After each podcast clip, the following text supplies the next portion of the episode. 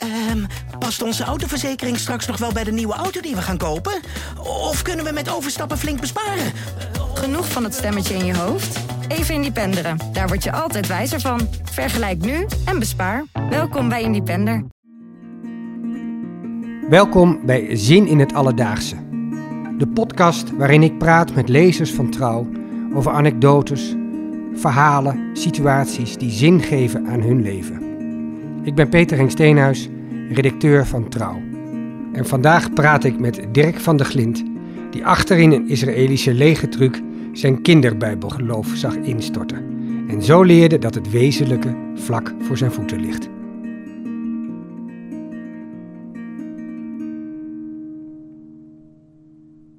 Ja, hoe was dat? Het was in de 70 jaren en uh, Israël was toen in onze kringen ja, heel populair. We hadden sympathie voor het land dat zich te weer moest stellen tegen een vijand uh, rondom.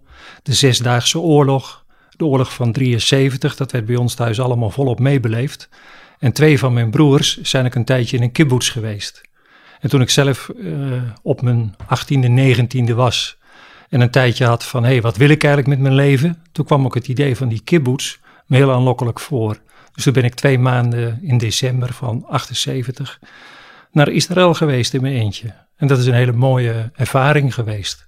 Ja, mag ik eerst even terug, want jij zegt ja. in onze kringen. Uit wat voor soort gezin kwam je? Ik kwam uit een uh, groot uh, gereformeerd gezin uh, van de Veluwe. Dus sympathie voor het volk van God, zal ik maar zeggen, dat heb ik met de paplepel meegekregen. En de verhalen over het land, het beloofde land, ja, dat riep een wereld op. Dus dat ik daar belangstelling voor had, ja, dat is eigenlijk wel heel logisch. En jij deelde dat geloof ook als klein jongetje? Jazeker. Ja? Ik was een heel vroom uh, jochie. Ja. Ik Wat weet, weet je daarvan? Ja, wij gingen thuis natuurlijk uh, twee keer per zondag naar de kerk. Dat vond ik niet altijd een onverdeeld genoegen. Maar het was wel iets, het gaf het leven zin en betekenis. Dus dat hoorde er gewoon bij. En dat is wat ik ja, van jongs af aan wel heb meegekregen. Ik ben hier niet zomaar. Ik moet mijn leven niet verkloten. De grote baas boven, die verwacht wat van me. Dat is niet altijd even makkelijk, maar het is ook wel een drive geweest om van mijn leven iets te maken. Al zat er soms ook wel weer te veel spanning op. Ja. En kun je dat jochie nog voor je zien? Als je, als je denkt aan een bepaalde scène, hoe die gelooft? Ja, heel, ik was een heel uh, gevoelig uh, jochie. Mijn moeder vertelde graag over de Heer Jezus. En dat dronk ik als kind allemaal in. Dat gaf ook een heel veilig gevoel natuurlijk. Hè, als je s'avonds naar bed ging. En mama vertelt dan over de Heer Jezus. En ik weet nog dat ze het had over de sterrenhemel. Dat de sterretjes waren eigenlijk gaatjes naar de hemel. Dus daarboven was een laaiende partij. Er waren opa en oma en vroeg of laat zou ik er ook naartoe gaan. Het was een soort stolp die over de aarde stond. En dat gaf een veilig gevoel. En één keer weet ik nog heel goed dat ik op een vroege ochtend zat verteld over de wederkomst van Jezus en hoe mooi dat zou zijn. Dat ik, uh, het was in de zomer, een uur of vier, vijf of zo naar beneden ging. En met mijn billetjes daar op de keukentafel voor het uh, raam zat te kijken naar een hele mooie zonsopgang. En ik was er toen echt van overtuigd dat Jezus terug zou komen. En ik zat te kijken en te kijken. En ja, je snapt nu dat Jezus toen niet teruggekomen is. Maar het gek is, ik ben op een gegeven moment ook maar gaan spelen en andere dingen gaan doen. En ik heb wel iets van teleurstelling uh, gevoeld. Want ik had toen het idee van, nou, als ik de eerste ben die het ziet en ik mag dat gaan vertellen. Van Jezus is terug. Nou, dat leek me wel helemaal geweldig. En toch is er op die vroege morgen iets geweest van een soort besef van een geheim, een onderdeel van, nou ja, iets veel groters te zijn. Wat elk mens wel eens heeft, denk ik, op een mooie uh, sterrennacht of uh, aan het strand of zo. Maar dat heb ik tot in het diepst van mijn kinderzieltje gevoeld. Dat het leven toch veilig is op de een of andere manier. En die veiligheid, ja. Wanneer, wanneer zijn daar scheuren ingekomen? Toen ja, je naar Israël ging? Nee, al eerder. Als je al groter wordt en uh, ja, je komt ook gepest en gedoe tegen. Ik ben zelf als jochie uh, ook stevig gepest. Ik kon de R niet zeggen. En ik praatte echt zo. Dus ja, ik was er regelmatig aan. Dat heeft ook wel gemaakt dat ik me teruggetrokken heb in mijn eigen binnenwereld. En dat dat geloof ook wel heel belangrijk was. Er was een God die voor me zorgde, die toch van me hield en voor wie ik uiteindelijk uh, ja, toch oké okay was. Of oké okay kon zijn, omdat de Heer Jezus immers voor mijn zonde gestorven was. Dus er was hoop. En toen ging je op een gegeven moment naar Israël. Toen ging je Ja, los dat- uit dat grote gezin uit Barneveld. Ja, uit de omgeving van Barneveld. Eh, eh, het het was al wel zo dat ik voor die tijd al ja, overmand was door allerlei twijfels. Ik had op school natuurlijk ook gehoord van, van, van oorlog. En eh, ik heb toen boeken gelezen ook over de Tweede Wereldoorlog en over Auschwitz, de beelden gezien. En dat heeft al heel diep ingegrepen. Ik weet nog een, een, een, een, indringend moment, de foto van dat napalmmeisje uit Vietnam dat ergens begin 70 jaar in de krant stond. Ik was toen een jaar of 13. En dat ik daar een hele poos naar heb zitten kijken, verbijsterd. Dat kind was bloot. Nou, wij zagen natuurlijk al nooit blote meisjes. Maar had natuurlijk geen enkele eh, erotische connotatie, totaal niet. Maar de verschrikking in de ogen van dat kind. Dat ik toen iets, iets had van, maar jemig, in wat voor wereld ben ik terechtgekomen? Ik weet nog dat ik een keer als jochie ook huilend beneden kwam s'avonds over de honger en de ellende, dat een grote broer zei, oh, Dirk is verontrust. En daar een beetje over gniffelde. Maar ik heb dat heel diep gevoel toen van, jemig, deze wereld is helemaal niet zo veilig en niet zo mooi als dat ik gedacht had. En hoe zit dat dan met God die dan alles bestuurt? En, dus mijn geloof was al wel aan het twijfelen. En ik had toen het idee, ik ben ook theologie gaan studeren later. Maar als ik naar Israël ga, naar het beloofde land, en dan komen we ter plekke waar Jezus zelf ook gelopen heeft en waar het allemaal gebeurd is. Nou, dan zal dat wel helpen om mijn eh, verloren geloof, mijn verloren, verloren zekerheden weer terug te vinden. En dat lukte. Nou, eh, misschien achteraf wel, maar in eerste instantie totaal niet. Je begon net over die, die vrachtwagen. Ik, ik was in een kibbutz in het noorden van Israël. En op een gegeven moment eh, ja, was er een excursie. Dat vind ik wel een van de mooie dingen van, van zo'n kibbutz. Dat je gemeenschappelijk heel veel kunt doen. Dus op een, eh, het was op een, een, sabbat, op een zaterdagmorgen, stond de lege truck klaar. Daar mochten we in. Dat vond ik al heel spannend, zo'n grote lege truck. En ik mocht achterin zitten, net eh, bij de opening. En wat het ook spannend maakte, ja, er zaten soldaten met eh, geladen geweren. Want ja, er kon al- altijd en overal een aanslag eh, plaatsvinden. Kibbutzen moesten ook bewaakt worden, ook s'nachts. En dat gaf toch een heel apart gevoel als je vanuit het veilige Nederland komt en je ziet overal, ook in de autobus bijvoorbeeld, waarschuwingen van zie een verdacht voorwerp, waarschuw de chauffeur. Want het kan zijn dat, hè, dat er een aanslag op til is. Is een beangstigend gevoel. Maar die zaterdagmorgen, toen we, eh, we gingen naar de bronnen van de Jordaan. Nou, dat was ook al heel mooi natuurlijk. En een prachtig gebied. Maar die, die, die mannen met die geweren, die waren ook zeer nadrukkelijk aanwezig. Later zijn we ook geweest naar Nazareth. Of naar, eh, wat zeg ik nou, naar het meer van Galilea.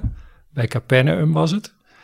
En toen er zat een, een meisje eh, naast me. En die stoot me op een gegeven moment een beetje gniffelend aan. En ze wees op het water en ze zegt, kijk... Daar zou Jezus over het water gelopen hebben. En de manier waarop ze het zei, daar zat ook heel veel spot in. Het was duidelijk dat ze het zelf niet geloofde. En ik keek naar dat water en ik weet nog dat, dat, dat gekke moment. Dat water was zo gewoon. Ja, het was wel een mooi meer, maar niet heel veel anders dan dat je ziet in Frankrijk of in Italië of op andere mooie eh, plekken. Het, het was niet het sprookjesmeer wat ik er in mijn fantasie van gemaakt had. Die lieve bijbelplaatjes waar ik mee opgegroeid was, ja, die zag ik daar niet terug. En ik heb er toen weinig van gezegd tegen dat meisje, maar het begon bij mij wel op gang te komen van ja, maar als dit water zo gewoon was, het zal toen toch ook niet heel veel anders geweest zijn. Hoe zit het dan met die verhalen en wat betekenen ze dan? Een paar weken later had ik, uh, uh, ik had in de kibbutz waar ik was, had ik een oude fiets zien staan. En ik heb toen een paar dagen vrij gehad. En toen ben ik op de fiets ook door het noorden van Israël op pad geweest. Vond ik wel heel mooi. Ben ik ook nog een, een rondje om het meer wezen fietsen. Ik constateerde toen weer dat het een mooi weer was. Mooi meer was, maar ook wel een heel gewoon meer. En kwam aan in Nazareth. Dat alleen al, hè, dat ik me realiseerde, ik zit hier op een fiets en ik fiets Nazareth binnen. Dat paste totaal niet bij het beeld wat ik van Nazareth had. Die palmbomen, die wit gepleisterde huisjes, platte daken, vriendelijke uh, mensen. Het was zo anders. Het denderde druk verkeer door de straten. En ik zat op een terrasje, een beetje ja, verweest uh, van me af te kijken. En toen zag ik een jonge man aankomen, zo van een jaar of dertig. Op gimpen, blauwe spijkerbroek aan, wit t-shirt aan, dat dan weer wel. En opeens realiseer ik me, dat die kleding in onze tijd net zo gewoon is als in die tijd. Ik zeg het even oneerbiedig, de soepjurk waarmee Jezus waarschijnlijk rondgelopen heeft. In die tijd was dat was natuurlijk heel gewone kleding. Maar wij zagen alleen maar aparte plaatjes van hoe het dan ooit was. En toen dacht ik, eh, deze jongen die hier loopt, is hier net zo gewoon. Zo gewoon moet Jezus in zijn tijd ook geweest zijn. Die liep natuurlijk niet rond met een aureool en met lichtgevende kleding. En toen is er iets uh, op gang gekomen om, nou ja, niet vanuit onze werkelijkheid te hijgen, te verlangen naar iets bovennatuurlijks, iets sprookjesachtigs, maar om het wonder in het hier en nu en het hele gewone te zien. En dat heeft me heel veel opgeleverd. Dus je kunt achteraf wel zeggen dat eh, de, de poging om naar het land te gaan en daar ja, dat geloof nieuw leven in te blazen, wel degelijk gelukt is, alleen op een hele andere manier dan ik toen kon vermoeden. Ja. Kun je daar iets meer over vertellen, over dat gewone, dat dagelijkse, wat er voor de plaats kwam? Waarin zie je dat dan? Ja, eh, waarin zie ik dat? Uh, dat zie ik in de mensen om me heen. Dat, dat proef ik in de natuur, in het buiten zijn. Dat er niet iets bovenop gezet hoeft te worden. Een van de dingen die ik in mijn werk als docent levensbeschouwelijke vorming ook veel meer ben gaan doen. En ook in mijn, mijn denken en in mijn schrijven. Is benadrukken dat het hier en nu op dit moment aanwezig is. Ik denk dat wij in onze traditie veel te veel geleerd hebben om buiten onszelf geluk en de waarheid te zoeken. Het is altijd later en het is ginds. En je eh, conformeert je aan eisen die van buitenaf van jou gesteld worden. Een God die boven je staat. Ik heb als kind nooit geleerd, is het mij nooit gezegd dat ik aandacht aan mijn binnenwereld, aan mijn zieltje zou moeten besteden. En dat vind ik een groot gemis. En met dat idee kwam je terug bij je ouders, bij je broers. Ja. Hoe vonden die dat? Ja, ik ben dat idee natuurlijk niet gelijk uh, van de daken gaan schreeuwen. Dat is een heel groeiproces geweest. Ja. Ik ben op een gegeven moment theologie gaan studeren en ik ben uh, docent levensbeschouwelijke vorming geworden. En in het begin was ik toch nog wel een beetje de dominee die de waarheid meende te moeten verkondigen. En later ben ik steeds meer ja, gegroeid naar een docent die, die, die de waarheid, laat ik maar zeggen, in, in, in de mensen zelf al aanwezig weet. Er is een hele mooie metafoor van Socrates. Die heeft ooit gezegd, als docent kun je jezelf beschouwen als een, een vatenvuller. In onze tijd zou je kunnen zeggen van ja, ik heb kennis en die leerling heeft dat niet. En als ik nou maar goed mijn best doe en hij doet het ook, dan staat die kennis straks op zijn harde schijf en dan heb ik kennis overgedragen. Maar zegt Socrates, een goede docent, dat is een verloskundige. Die roept wakker wat in de ander al lang aanwezig is. Dus het hoeft niet van buitenaf eh, naar binnen gebracht te worden, maar het is daar al. En zo geloof ik dat het goddelijke of het geheim, het mysterie, hoe je het ook wilt noemen, dat het hier en nu vlak voor onze voeten en ook in een gesprek als dit aanwezig kan zijn. Wat lastig is als je het precies aan wil wijzen, dan is het weg. Dan is het net alsof je een mop uit gaat leggen of zo. Dan werkt het dus niet meer. Heb je dat inzicht kunnen overbrengen op je studenten? Ik hoop het. Hier en daar wel, denk ik. En ja, hoe is dat? Heb je dat overbrengen? Ja. Uh, Heb je dat wakker kunnen roepen? Ja, dat, dat wakker kunnen roepen. Een, een van de dingen die ik eh, heel graag tegen mijn leerlingen zei, is: uh, dit moet je in elk geval nooit vergeten. Je bent mooi, je bent lief, je bent gaaf en je bent helemaal de moeite waard. Dat is het allerbelangrijkste wat je te leren hebt. En op het moment dat je dan bij jezelf zou zeggen, ja, maar dan weet ik heus al, dat hoef je mij niet te vertellen, dan heb je het waarschijnlijk niet begrepen. Maar ik denk echt dat iemand die dat van zichzelf weet, niet naar zijn schoenen loopt van wat vind ik mezelf fantastisch, die houding komt juist voort, denk ik, uit een hele diepe twijfel aan wie je ten diepste bent. Maar het begint ermee dat je met jezelf moet kunnen leven en de waarde van jezelf als mens kunt zien. Dan heb je het niet meer nodig dat het van buitenaf door God of door een applaudisserend publiek, of door een kind dat je pest dat bang voor jou is, dat de angst in de ogen jou bevestigt in wie je bent, dat heb je dan niet meer nodig. En dan kun je met een open hand en met een open mind en met een open hart, open armen het leven instappen.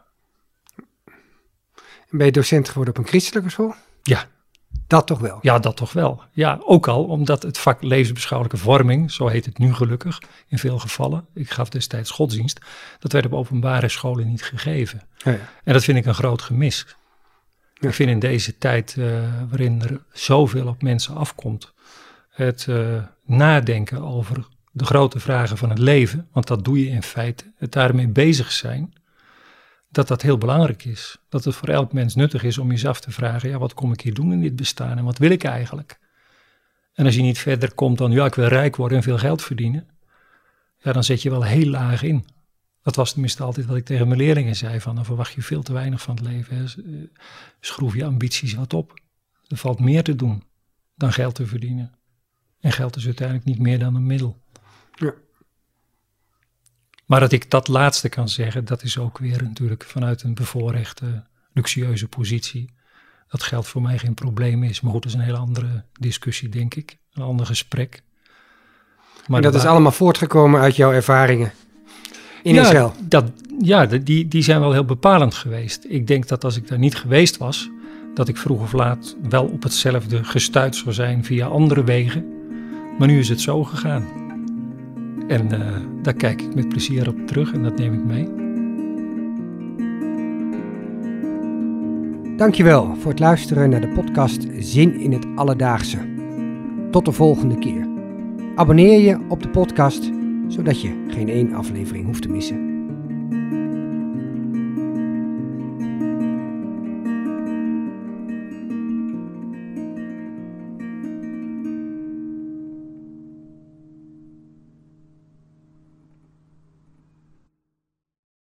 We worden dagelijks overladen met overbodige informatie. En het is moeilijk de zin van de onzin te scheiden. Daarom vertrouw ik op echte journalisten in plaats van meningen.